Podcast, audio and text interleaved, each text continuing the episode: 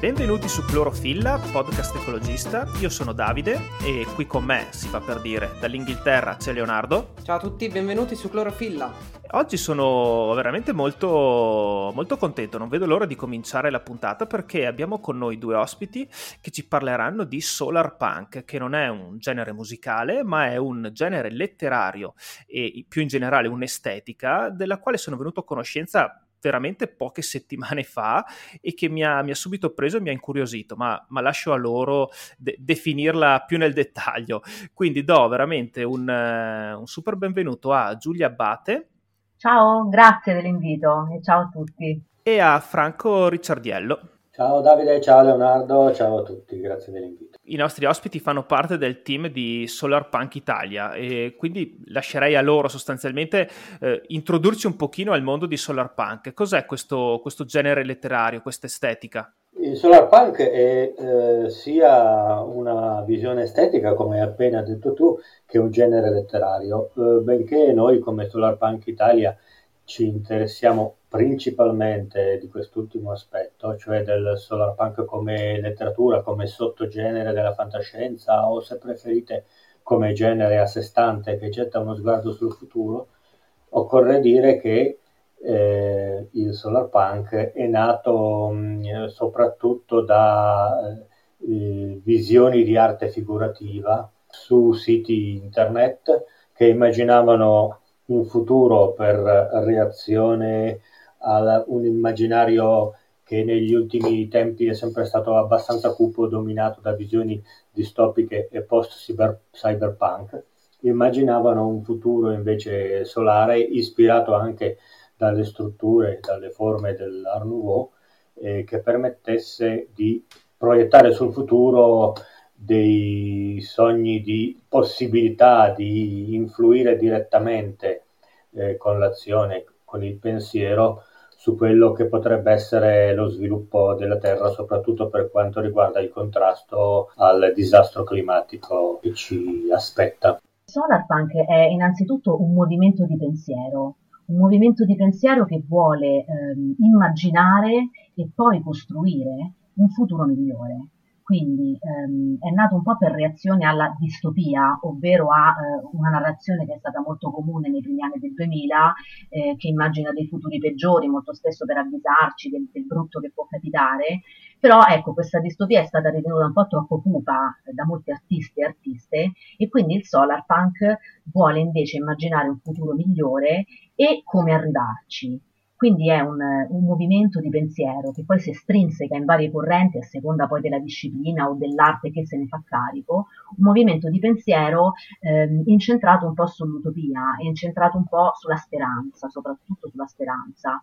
Ehm, quindi abbiamo una, una, letteratura utopica, noi ci occupiamo un po' di quello con Solar Punk Italia, ma abbiamo anche tutta una serie di architetture, abbiamo dei, dei movimenti artistici, dei, delle correnti illustrative e tutta una serie di altre mh, figurazioni di questo, di questo solarpunk. Il solarpunk è innanzitutto un movimento ecologista, quindi il solarpunk vuole immaginare un futuro migliore e una serie di strategie per arrivarci, e, e però non un futuro a caso, ecco, possiamo già vedere dalla parola che, di che tipo di futuro vogliamo parlare. Solar punk. Nel solar c'è intanto l'attitudine positiva, ma c'è anche l'ecologismo, no? Solar è l'energia solare, quindi tutta quella serie di energie rinnovabili e strategie, possiamo chiamarle ambientaliste, per, improntate alla sostenibilità della nostra presenza su questo pianeta. E il punk è la rivolta, non solo la rivolta contro un immaginario cupo e senza speranza che non ci permette di agire e che un po' ci paralizza alle volte, ma è anche la, eh, il rigetto di un modello di sviluppo che finora ha portato a tante catastrofi, che è quello diciamo, del neoliberismo o di un certo capitalismo predatorio. Quindi il solar punk ha un po' questa corrente di pensiero ambientalista, dopodiché anticapitalista, femminista, inclusiva e, così via, e molto altro. Ma quindi se eh, la visione solar punk è è così, tra virgolette, positiva e, e ci rappresenta un mondo futuro eh, dove sostanzialmente le, le tecnologie green sono riuscite un po' a toglierci il problema del cambiamento climatico. La, la narrazione su cosa, su cosa si muove, su che contrasti si muove? Ah, questa è un'ottima domanda ed è una cosa sulla quale stiamo lavorando in molti, non perché non sappiamo la risposta, ma perché appunto è una domanda che ci pongono in tanti, quindi ci siamo resi conto che c'è un equivoco di base. Immaginare un'utopia e immaginare un futuro migliore del nostro non significa immaginare un futuro perfetto, in cui tutti siamo felici e in cui l'esistenza è un gigantesco confetto rosa. Non è così. Il conflitto è alla base della narrativa, quindi c'è un conflitto sempre, anche nell'utopia, anche nel solarpunk, soltanto che si svolge in degli scenari diversi. Come dice eh, Giulia, c'è un equivoco di fondo sulla parola conflitto che ha un significato piuttosto bellicoso. In narrativa il conflitto non è necessariamente una contrapposizione violenta che si estrinseca in uh, scene di lotta sanguinosa, diciamo, mortale. Il conflitto è la contrapposizione tra due volontà che si confrontano all'interno della ta- trama. In questo senso, ah, perfino un, uh, un racconto che non ha una trama sviluppatissima, che non prevede una contrapposizione totale fra il protagonista e il suo antagonista contiene un conflitto, sono due volontà che si scontrano. Per fare un esempio che potrebbe anche sorprendere alcuni, una storia d'amore è un conflitto, un conflitto tra la volontà di una, il desiderio di un protagonista e il non desiderio, ad esempio, eh, dell'altro. Mm, so che questo potrebbe sorprendere perché... Beh quando, quando, la storia d'amore è contesa, le, le, senso, le, oppure no, le storie d'amore quando... non contese non si scrivono, non fanno letteratura. Nessuno scriverebbe una storia giusto, giusto. Eh beh, ma insomma, cioè, non lo so, mi viene in mente Cyrano de Bergerac, eh, Roxanne mi pare si chiamasse, non, non ricambiava l'amore del protagonista, però comunque si trattava di una, di una grande esatto. storia d'amore. Le storie d'amore giusto? in letteratura non sono ricambiate fino alla fine. ok. Aggiungo anche soltanto una cosa, eh, prima abbiamo parlato di futuri migliori e come arrivarci. Ecco, questo come arrivarci non è secondario, perché una buona parte del, dei racconti solarpunk è, sono racconti di lotta, di rivoluzioni, di organizzazioni comunitarie che vanno in conflitto con il modello dominante, quindi insomma ce n'è da, ce n'è da rovesciare. Quindi potrebbe essere una, una visione dove eh, il cambiamento climatico è tenuto a, a, bada attraverso però forme che non sono democratiche, cioè no, non abbiamo più le libertà individuali di fare quello che vogliamo, ma siamo tutti un pochino sotto una sorta di dittatura che, che da una parte salva l'ambiente e dall'altra limita le libertà personali. Questo è un possibile scenario. Eh, io sottolineo il fatto che il solarpunk non è distopico, questa è una cosa molto importante che si legge anche in tutti i manifesti internazionali e nei primi manifesti. Quindi nel momento in cui c'è una dittatura, eh, allora rientriamo un po' nell'ambito del futuro peggiore. Eh, il solarpunk vuole definire dei futuri, ripeto, dove si sta meglio, dove la maggior parte della gente possibile sta meglio possibile. Ripeto, ciò non significa che non ci debba essere qualcosa di cui parlare. Eh, se lasciamo che eh, il contrasto al cambiamento climatico venga portato avanti soltanto dalla scienza o dalla politica o da un potere tecnocratico, il rischio c'è effettivamente. La letteratura sta invece dalla parte del pensiero ed è proprio del pensiero umano la facoltà di indicare agli scienziati e alla politica la possibilità, la necessità essenziale di arrivare agli obiettivi di eh, contrasto al cambiamento climatico, però eh, tramite la democrazia, la condivisione e la compartecipazione e non l'imposizione di regole. Che soluzioni alternative propone che non, si, che non derivino dalla tecnica? Perché al momento eh, la scienza e la tecnica pongono, cioè cercano di trovare delle soluzioni a problemi enormi eh, a cui ci stiamo affacciando e non lo so, anche movimenti come Fridays for Future danno, cioè ripongono le loro speranze nella, negli avvisi degli scienziati, giusto?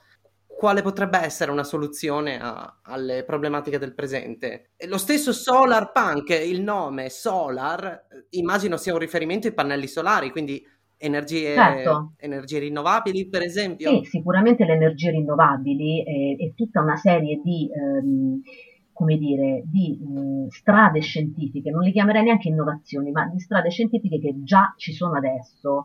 Eh, quello che vorrei sottolineare però è che la scienza e la tecnica sono solo una parte della storia, c'è anche la politica, quindi ehm, molto spesso alcune visioni solarpunk eh, si limitano a, insomma si limitano per modo di dire, si concentrano su eh, visioni politiche eh, la scienza oggi non è indipendente o comunque non è una monade che agisce in modo assolutamente slegato da tutta una serie di condizionamenti esterni e gran parte di questi condizionamenti sono politici. Politico vuol dire le scelte che facciamo a livello di governo. Certo, tutto, esatto, sì, ma, tutto è politica. Ma tutto è certo, politica, certo, giusto? esatto. Non tutto è scienza e tecnica però, ad esempio. Quindi scienza e tecnica fanno parte anche di una visione di governance che si può avere e qui sottolineo il fatto, come ha detto prima Franco, che ehm, stiamo parlando di letteratura e stiamo parlando di pensiero, quindi noi non siamo tecnici, non siamo scienziati eh, che sanno costruire pannelli solari, quello che facciamo è aprire delle possibilità, aprire delle strade e immaginare, ripeto, degli scenari, ad esempio dove si possa superare il capitalismo molto spesso stor- nelle storie solar anche il capitalismo non c'è più perché si è autodistrutto, ad esempio, no? Posso, posso, provare a integrare magari questo argomento?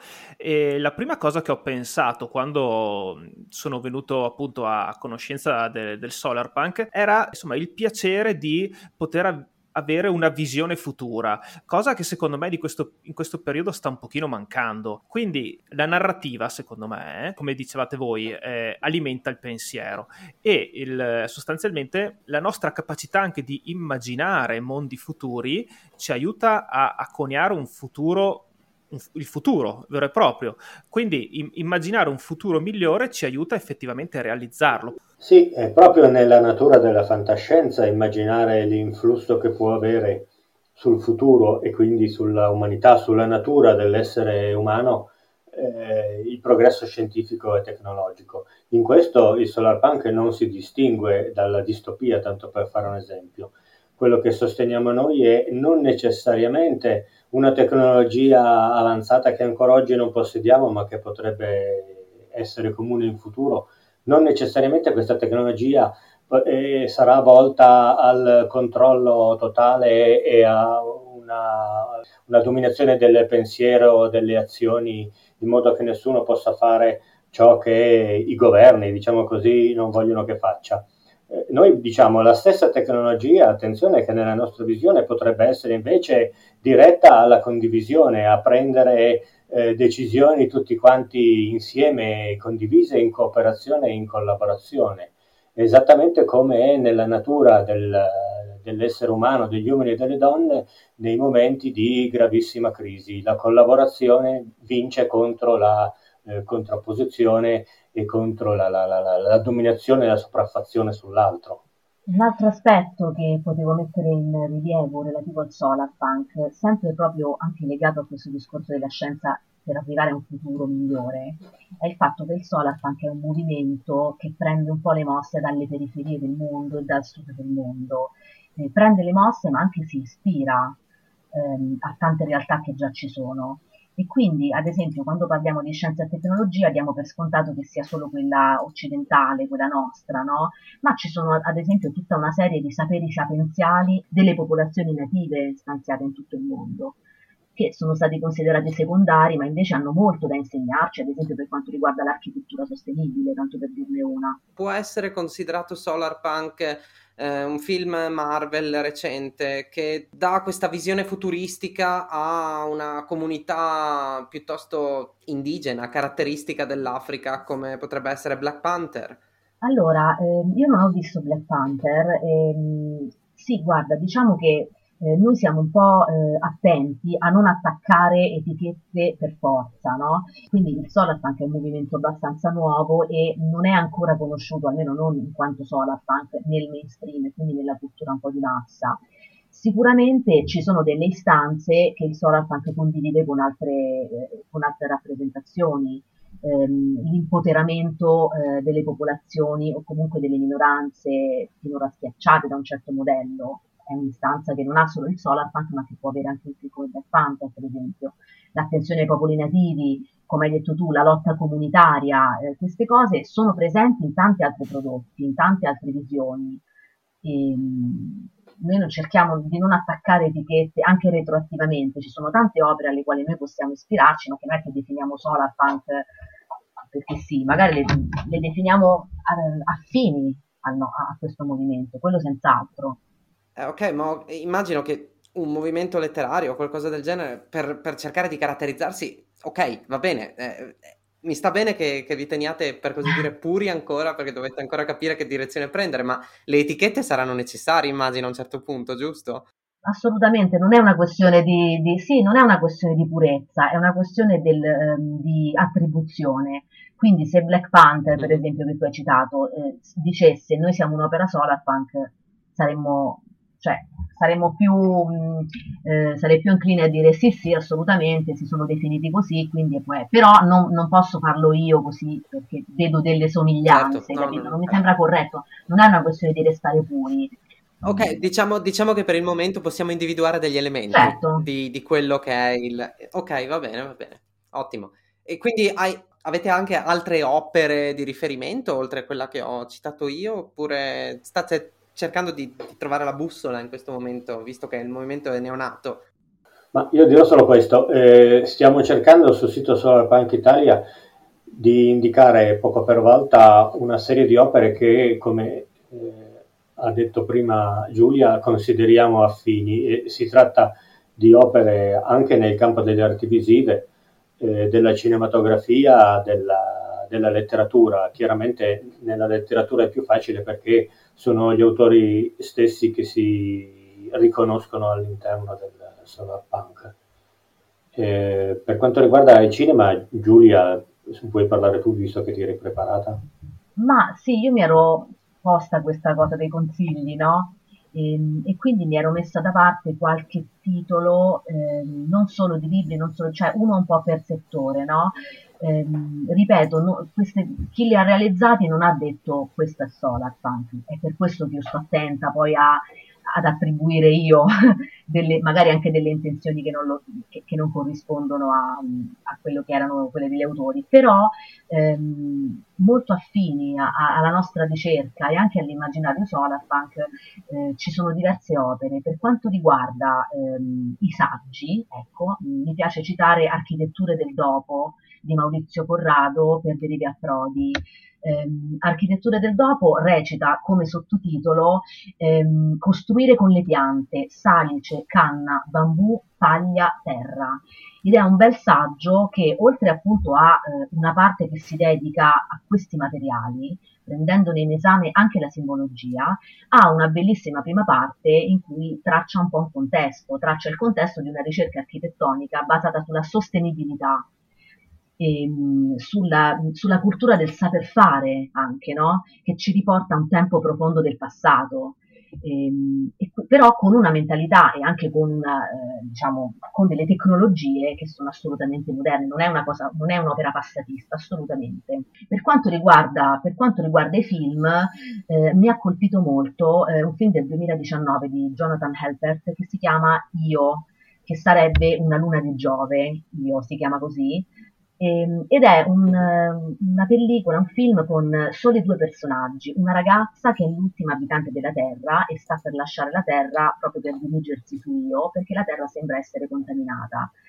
Ehm, e un uomo che la raggiunge, anche lui vuole assolutamente lasciare la Terra, ma questa sua smania invece fa riflettere la ragazza. È un'opera molto malinconica, con molti silenzi, nonostante sia presentata per un pubblico giovane ed ha una, una sensibilità post-apocalittica che però non è eh, quella a cui siamo abituati, cioè quella del cane mangiacane, della violenza assoluta. No, anzi, è un'opera che ci fa vedere la bellezza del nostro pianeta e quanto sarebbe brutto doverlo perdere. Un'altra opera che io posso consigliarvi, e in questa invece posso dire che c'è uno scenario dichiaratamente solarpunk, è un gioco di ruolo di Marta Palvarini eh, che si chiama Duralande ed è, mh, diciamo, è edito, pubblicato da Asterisco Edizioni. È un gioco di ruolo appunto a scenari, eh, ci sono varie ambientazioni e una di queste ambientazioni è dichiaratamente Solarpunk. Il, il, gioco è, il gioco è proposto come un gioco di ruolo ecopunk. Eh, Bellissimo, dai, il, prima, sì. il primo suggerimento, prima volta che ci, vengono, ci, viene suggerito un gioco da tavola, fantastico, guarda. Sì.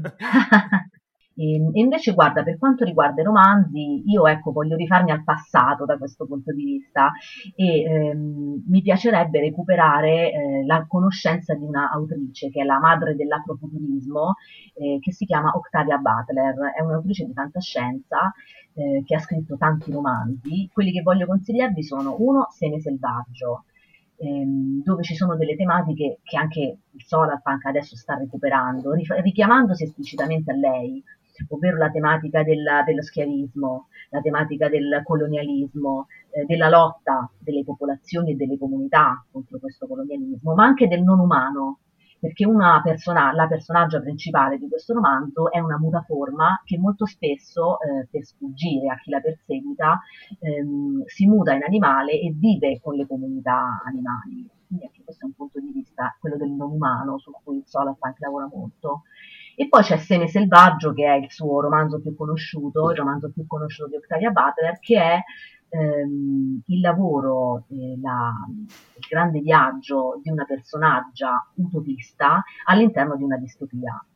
Una ragazza in una società crollata dove il cane mangia cane, che invece eh, viaggia e poi lotta per costruire una comunità basata su una sua nuova religione di condivisione. Invece io conosco un libro che si chiama Assalto al Sole, e che, che, che, mi sembra eh, sia sul filone solar punk. Volete parlarcene un attimo? Assalto al Sole è la prima antologia solar punk di autori tutti italiani. È un'antologia che io ho curato in quanto editor per l'editore Delos Digital, eh, alla quale hanno partecipato diversi autori, tra i quali anche Giulia Abate contiene 10 racconti con ambizioni solarpunk. In precedenza erano state pubblicate in Italia soltanto opere tradotte dall'estero, oppure un doppio romanzo di eh, Francesco Verso intitolato I camminatori. Eh, noi abbiamo avviato questa eh, esperienza contattando degli autori che probabilmente non si erano mai neppure posti il problema del, del solar punk, talmente era fresca la definizione del sottogenere in Italia. Devo dire comunque che i risultati qualitativi sono stati sorprendenti persino per me, perché pur senza avere una padronanza completa delle coordinate, l'immaginario degli autori si è veramente dispiegato al suo meglio e anche i risultati di vendita e di pubblicizzazione sono stati talmente lusinghieri che l'editore mi ha proposto di eh, avviare una vera e propria collana di, di, di opere eh, interamente solarpunk, che per ora sono soltanto in ebook perché sono romanzi brevi e racconti lunghi. La collana si eh, intitola Atlantis, l'editore Delos Digital. Adesso siamo al terzo numero, ma ci sono uh, almeno un'altra quindicina di opere pronte in attesa di pubblicazione mensile. Beh, ma secondo me, appunto, come dicevo all'inizio, ehm, intercetta probabilmente un, un, periodo, un sentire, un sentire di adesso, cioè questo, questo, genere, questo genere io credo appunto abbia, abbia un grande potenziale, ecco, non vorrei ripetermi, ma ne sono, ne sono convinto.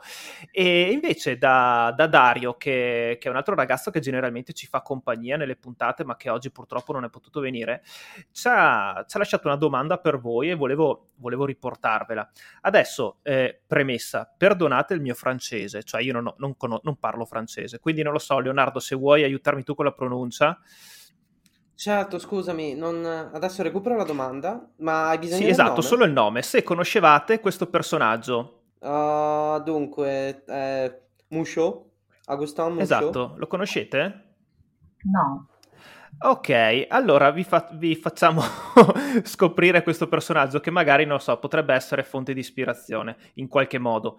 Si tratta di un insegnante tematico. Ah, un inventore, ok, scusami, ti interrompo. Esatto. sto vedendo che nel 1860, grosso modo, aveva iniziato a utilizzare l'energia solare come fonte d'energia e era uno dei primi che riteneva che il carbone fosse sostanzialmente destinato a finire e quindi lui si preoccupava di eh, come mandare avanti l'industria una volta che il carbone eh, fosse, fosse terminato. E sostanzialmente se gli avessimo dato retta e avessimo cominciato nel 1860 a sviluppare delle tecnologie basate sull'energia solare, forse adesso vivremo in un presente un po' diverso. Assolutamente, certo. Poi c'è anche da considerare un'altra cosa, che è ehm, quanto possiamo essere radicali, eh, ovvero certamente eh, impiegare l'energia solare al posto della, dell'orgia di combustibili fossili, come la chiamava Vonnegut, sarebbe stata un'ottima idea. Eh, dopodiché, per fare cosa? Abbiamo davvero bisogno di tutto questo consumo? Abbiamo davvero bisogno di... cioè c'è dietro anche un modello di sviluppo, un modello di esistenza dell'essere umano su questa terra che non è nata all'inizio del Novecento, ma è nata molto prima. Ehm, sono molto interessanti da questo punto di vista gli studi sul capitalocene. Oggi si parla molto di antropocene, che è un'etichetta che invece nasconde diverse ehm, criticità mentre parlare del capitalocene, ovvero di un'era in cui l'organizzazione capitalista ha un po' eh, influito anche sulle, ter- sulle grandi forze terrestri, può essere più utile proprio per, mh, per mettere in discussione, per questionare il nostro modello qui e adesso eh, eh, mi, mi, verrebbe, mi, verrebbe, anche da farvi un'altra domanda, però parte con delle premesse un po' traballanti, cioè no, non ricordo dove leggevo, ma potrebbe essere un romanzo come potrebbe essere una storia di Paperino, quindi no, non lo so, dove il, questa cosa mi aveva un po' colpito, cioè il, il, presente che noi stiamo vivendo ora è il miglior presente, cioè è il migliore dei mondi possibili. Quindi fino a che punto cioè, i bivi della storia hanno effettivamente determinato l'andamento della storia stessa? Stessa. Cioè, voi che, voi, voi che vi occupate di narrativa, effettivamente c'è, c'è, questo elemento? Dunque, ci sarebbe molto da discutere sul fatto che questo sia o meno il migliore dei mondi possibili. Esiste tutto un filone di opere eh, che definisce un vero e proprio sottogenere, cioè l'ucronia, che è una letteratura che risponde alla domanda cosa sarebbe successo se in una determinata situazione fossero andate diversamente le cose. Eh, l'esempio più lampante, più semplice, più conosciuto. Se Napoleone avesse vinto a Waterloo, cosa sarebbe successo della storia mondiale? Eh, tipo la svastica sul sole. La svastica sul okay, sole, okay. Sì. Se avesse vinto il nazismo la guerra, cosa sarebbe accaduto della storia del mondo? Come vivremmo adesso? Facciamo l'esempio che facevate voi prima. Se Augustin Mouchot avesse avuto ascolto e si fosse cominciato a eh, implementare l'energia solare alla fine dell'Ottocento, come sarebbe oggi il mondo? Quella sarebbe un'ucronia, un'ucronia positiva, non distopia. Comunque, per riprendere la tua domanda, no? le premesse della tua domanda, questo è il migliore dei mondi possibili, potrebbe anche essere, ma per chi? Perché anche il soggetto di cui parliamo è importante. Questo è il migliore dei mondi possibili, forse ad esempio per me, perché se fossi nata 50 anni fa non avrei potuto votare, ad esempio, non, avrei, non sarei potuta andare a studiare questo è il migliore dei mondi possibili per un, un, animale d'allevamento, per esempio, è il migliore dei mondi possibili, non so, per una persona che si trova in Iran, per una donna che si trova in Iran, che magari 50 anni fa stava in minigonna e adesso sta col velo. È il migliore dei mondi possibili per i batteri, anche questo possiamo, possiamo chiedercelo. Sì, certo, ehm, è, è, sicuramente vero questo. Il, il ragionamento su cui, su, su cui, mi ero un po' perso era il, il, fatto che comunque dove siamo adesso è frutto di una serie infinita di scelte che sono sempre state fatte generalmente pensando di fare del bene, no? Quindi, quindi non lo so, quindi mi, mi, mi, interrogavo un po' su questa cosa, no? Se effettivamente, comunque, se tutte le scelte che sono state fatte adesso derivano da la, dal, dal credere di averle fatte in buona fede e siamo qui, forse se si facevano altre scelte poteva solo che andare peggio. Non lo so, c'era anche un romanzo di, di Stephen King, eh, avevo visto la serie, che era sostanzialmente la data dell'assassinio di Kennedy. Sì, sì, certo, il 22 1166 mi pare. Esatto, e adesso non vorrei spoilerare il finale a chi non ha visto, ma chi se ne frega, tanto il romanzo penso sia, non so, abbia una trentina d'anni perlomeno, tutto si, tutto si gioca sul voler evitare l'assassinio di Kennedy per costruire un mondo migliore in realtà evitare l'assassino di Kennedy fa sì che il mondo poi sia una landa desolata. Quindi si, si, pensa che magari evitando certi avvenimenti il futuro sarà, sarà, migliore, invece poi vai a capire perché in quel caso non avveniva. Ecco. Perfetto, farfalla. Il battito d'ali della certo. farfalla in, in America causa l'uragano in dall'altra certo. parte del mondo. È un aspetto sul quale ci interroghiamo ogni tanto anche noi e se devo dirla tutta l'impressione è che eh, gli appassionati del genere distopico, quello che vede eh, storie ambientate in un futuro più o meno lontano di dominio totale, di impossibilità o di difficoltà di ribellione, siano in realtà delle storie che giustificano lo stato di cose presente, appunto quello che voi chiamavate prima come il migliore dei mondi possibili perché sembrano dire al lettore che magari le legge in maniera superficiale, prendendole non come monito, bensì come semplici opere di, di, avventura, sembra dirgli guardate che tutto sommato le cose potrebbero andare ancora molto peggio di come vanno adesso. Quindi è un genere di letteratura consolatoria dal nostro punto di vista che fa pensare al lettore tutto sommato questo è il migliore dei mondi possibili.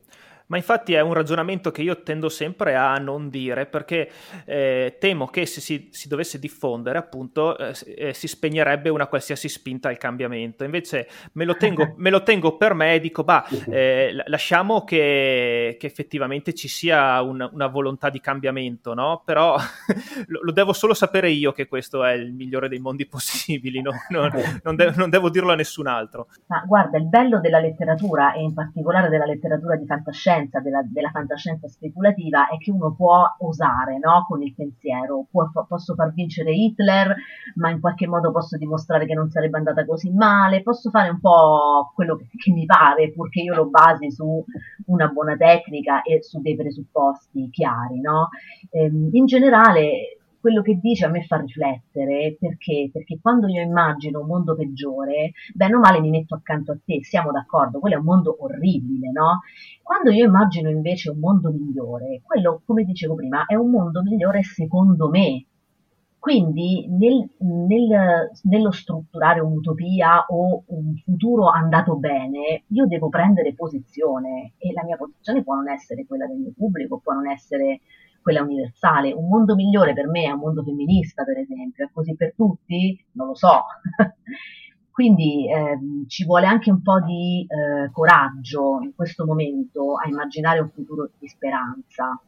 Mi, mi, mi, avete interessato con questa prospettiva e in quanto biologo sono attento a volte a far notare che tendiamo a a, usare l'antropocentrismo e a dimenticarci di tutti gli altri esseri viventi sulla faccia della Terra quando si discutono i problemi del, del pianeta. Eh, però poniamo che scriviamo un'opera di fiction nel quale cerchiamo di immaginare il mondo migliore per gli insetti. Il problema di quest'opera sarebbe che cioè, sarebbe dimenticata o, o comunque non, non, gli verrebbe data attenzione dalla maggior parte del pubblico, eh, perché parla di qualcosa che ci è estraneo, parla di qualcosa a cui non siamo interessati, eh, non parla di problemi umani, però anche quando poniamo l'attenzione, non lo so, sulle specie che stanno scomparendo o sulle grandi sfide che, che riguardano l'uomo e di cui potrebbe occuparsi anche il, il, solar punk, tendiamo sempre a farlo dal punto di vista del, dell'essere umano e i problemi che ci stanno più, più vicino, dimenticandoci di, di, tante altre cose. Quindi è inevitabile perdere una parte del pubblico, no? Eh, no, volevo dire che in, in mai come in questo caso, però, eh, il solar punk nel momento in cui cerca di immaginare un futuro che, che, allontani il disastro ecologico, cerca di tenere tutto quanto insieme, cioè eh, allontanare il disastro climatico vuol dire anche evitare l'estinzione di massa, vuol dire probabilmente in futuro un uh, diverso uh, approccio con il problema dell'esistenza di altri esseri senzienti che sono gli animali o della distruzione dell'ambiente naturale. Diciamo che estremizzando la visione eh, possiamo dire che il sottogenere cerca di immaginare un futuro perfetto, ma si accontenterebbe già di un futuro migliore, si accontenterebbe già di indicare una via in cui eh, una cura per eh, il problema climatico è stata trovata senza necessariamente trasformarsi in un'utopia. L'importante e che eh, si allontani definitivamente la distopia che invece ci aspetta dietro l'angolo. Sì, l'importante è che ci sia un futuro, insomma. L'importante è che ci sia un futuro. Ma il futuro, anche quello, il futuro c'è, esatto, eh, il futuro c'è, ma per chi? No, ma il futuro ci sarà sicuramente, magari solo per i batteri, però la, basta, basta, parlare della, della, della storia del, del, pianeta Terra e dire che in un futuro remoto ci saranno sicuramente i batteri, abbiamo risol- oh, okay. o perlomeno magari le specie che evolveranno dai batteri attuali e abbiamo risolto ogni problema. No, no, perché insomma d- davo per scontato che ci fosse un futuro per, eh, per, per, noi come specie e un futuro per noi come specie implica che insomma ci trovi un'armonia tra, tra tutti gli esseri viventi, ecco questo lo, da- lo davo un certo. po' per, certo. per assodato. eh, invece nella narrativa di fantascienza e anche nella narrativa di Solarpunk non è neanche questo scontato, anche il punto di vista viene, viene messo in questione, no? Poi ovvio, noi siamo esseri umani, pubblichiamo libri per gli esseri umani, non, fa- non possiamo pubblicare storie per gli insetti, ehm, cioè dovrei imparare a ronzare per farlo, quindi è ovvio che il punto di vista è sempre quello umano e anche quando noi ci mettiamo nei panni di un batterio è sempre un'attribuzione, no? è sempre una, una proiezione di qualcosa. Però ecco, funziona proprio per quello, perché noi proiettiamo in delle allegorie e quindi c'è un movimento di fuori dentro dal nostro punto di vista umano che apre, apre la, la domanda, che include le questioni e le esistenze. La posizione opposta è quella di chi non soltanto all'interno del campo della fantascienza, ma anche della speculazione scientifica politica immagina che si possa eh, superare il problema abbandonando il pianeta Terra, ed è una discussione che sta venendo fuori anche adesso, come se fosse un contenitore usa e getta, cioè invece di eh, usare tutte le energie, tutta l'intelligenza, tutta la scienza per eh, evitare la catastrofe climatica, possiamo cercare vie per far emigrare nello spazio l'umanità. Questo lasciamo sarebbe, la barca. Ecco, lasciamo la barca che affonda. Questo sarebbe veramente una catastrofe della civiltà. Io penso che il punto di chi voglia lasciare la Terra in un prossimo futuro, ammesso che sia possibile, cioè non penso che si intenda lasciare la Terra al suo triste destino, ma lasciare la Terra come una, una, una, una colonia umana che possa anche por- dare eh, più, più, vita al pianeta e che non, che non sia vita che togliamo noi o spazio che togliamo noi. Ma insomma, gli esseri umani sono esploratori, sono, sono, sono, pionieri. Forse nella fantascienza dell'età dell'oro, cioè 70, 80, 90 anni fa, negli anni 20 e 30, quando si immaginava... chi ci dice che un'età dell'oro non possa esserci anche in futuro? Ma un'età dell'oro per chi?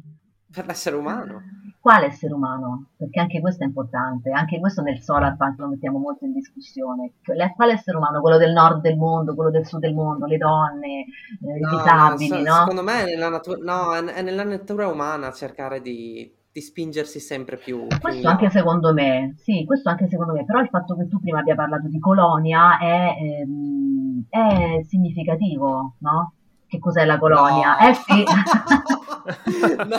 Aia, troppo, sei stato troppo in Inghilterra, Leonardo. Eh, ah, cioè, no, no, no, no, no, non intendevo in quel senso. No, so, devo dire che mi sono lasciato influenzare da un certo tipo di fantascienza già conosciuta, in cui si parla di colonie, in effetti, però assolutamente non in quel senso. No, però, cioè, in un futuro è utopico, eh, quindi in un futuro positivo, nel quale, non lo so, magari riusciamo a spingerci anche su Marte, a terraformarlo, la Terra potrebbe diventare un'enorme riserva naturale nella quale lasciare un sacco di animali liberi di... Ecco, anche il concetto di riserva, anche il concetto di riserva, andiamo sempre alle basi, andiamo alle radici. Il concetto di riserva è un concetto che è nato con il colonialismo. Prima non c'era una riserva, prima c'era un mondo in cui noi eravamo una parte di esso, c'era il bosco, c'era la città, la riserva, ovvero quella dove tu devi salvaguardare qualcosa che in altri posti distruggi, la riserva la crea la stessa persona che sfrutta altri posti. E la riserva, ad esempio, oggi il linguaggio della riserva è usato da grandi organizzazioni, perfino dal WWF, per cacciare le popolazioni native dai loro territori, perché lì c'è la tigre, quindi voi non dovete più cacciare e quindi io pago dei bracconieri, pago dei contractor per andare a menare e ad andare ad abusare le popolazioni native perché lasciano quei posti, perché quei posti sono protetti per ambientalismo sono riserve e quindi voi che ci state da tanto, che li preservate, che magari ogni tanto fate una caccia e, vi, e cacciate una tigre, voi ve ne dovete andare perché adesso questa è la nostra riserva. Ragazzi, direi che consigli di lettura, consigli di mm, film, insomma, ne abbiamo dati parecchi. Eh, abbiamo citato il vostro lavoro, Assalto al Sole. Sì. Troviamo maggiori informazioni sul Solarpunk su solarpunk.it, facile facile. Troviamo, troviamo, i riferimenti a voi, a quello che fate, vi, vi troviamo comodamente su, su, Facebook, su Instagram, quindi invito veramente tutti quanti a approfondire l'argomento, vi, vi ringrazio di cuore per, per, la disponibilità che ci avete dato, guarda, mi, mi riprometto di, di, risentirvi a lettura ultimata del, dell'antologia per commentarla insieme magari. Va bene, volentieri. Grazie Leonardo, grazie Davide. Grazie a voi per di essere stati i nostri ospiti. Grazie mille. Un caro saluto a tutti e alla prossima. Ciao! Ciao, ciao ragazzi, ciao ciao ciao.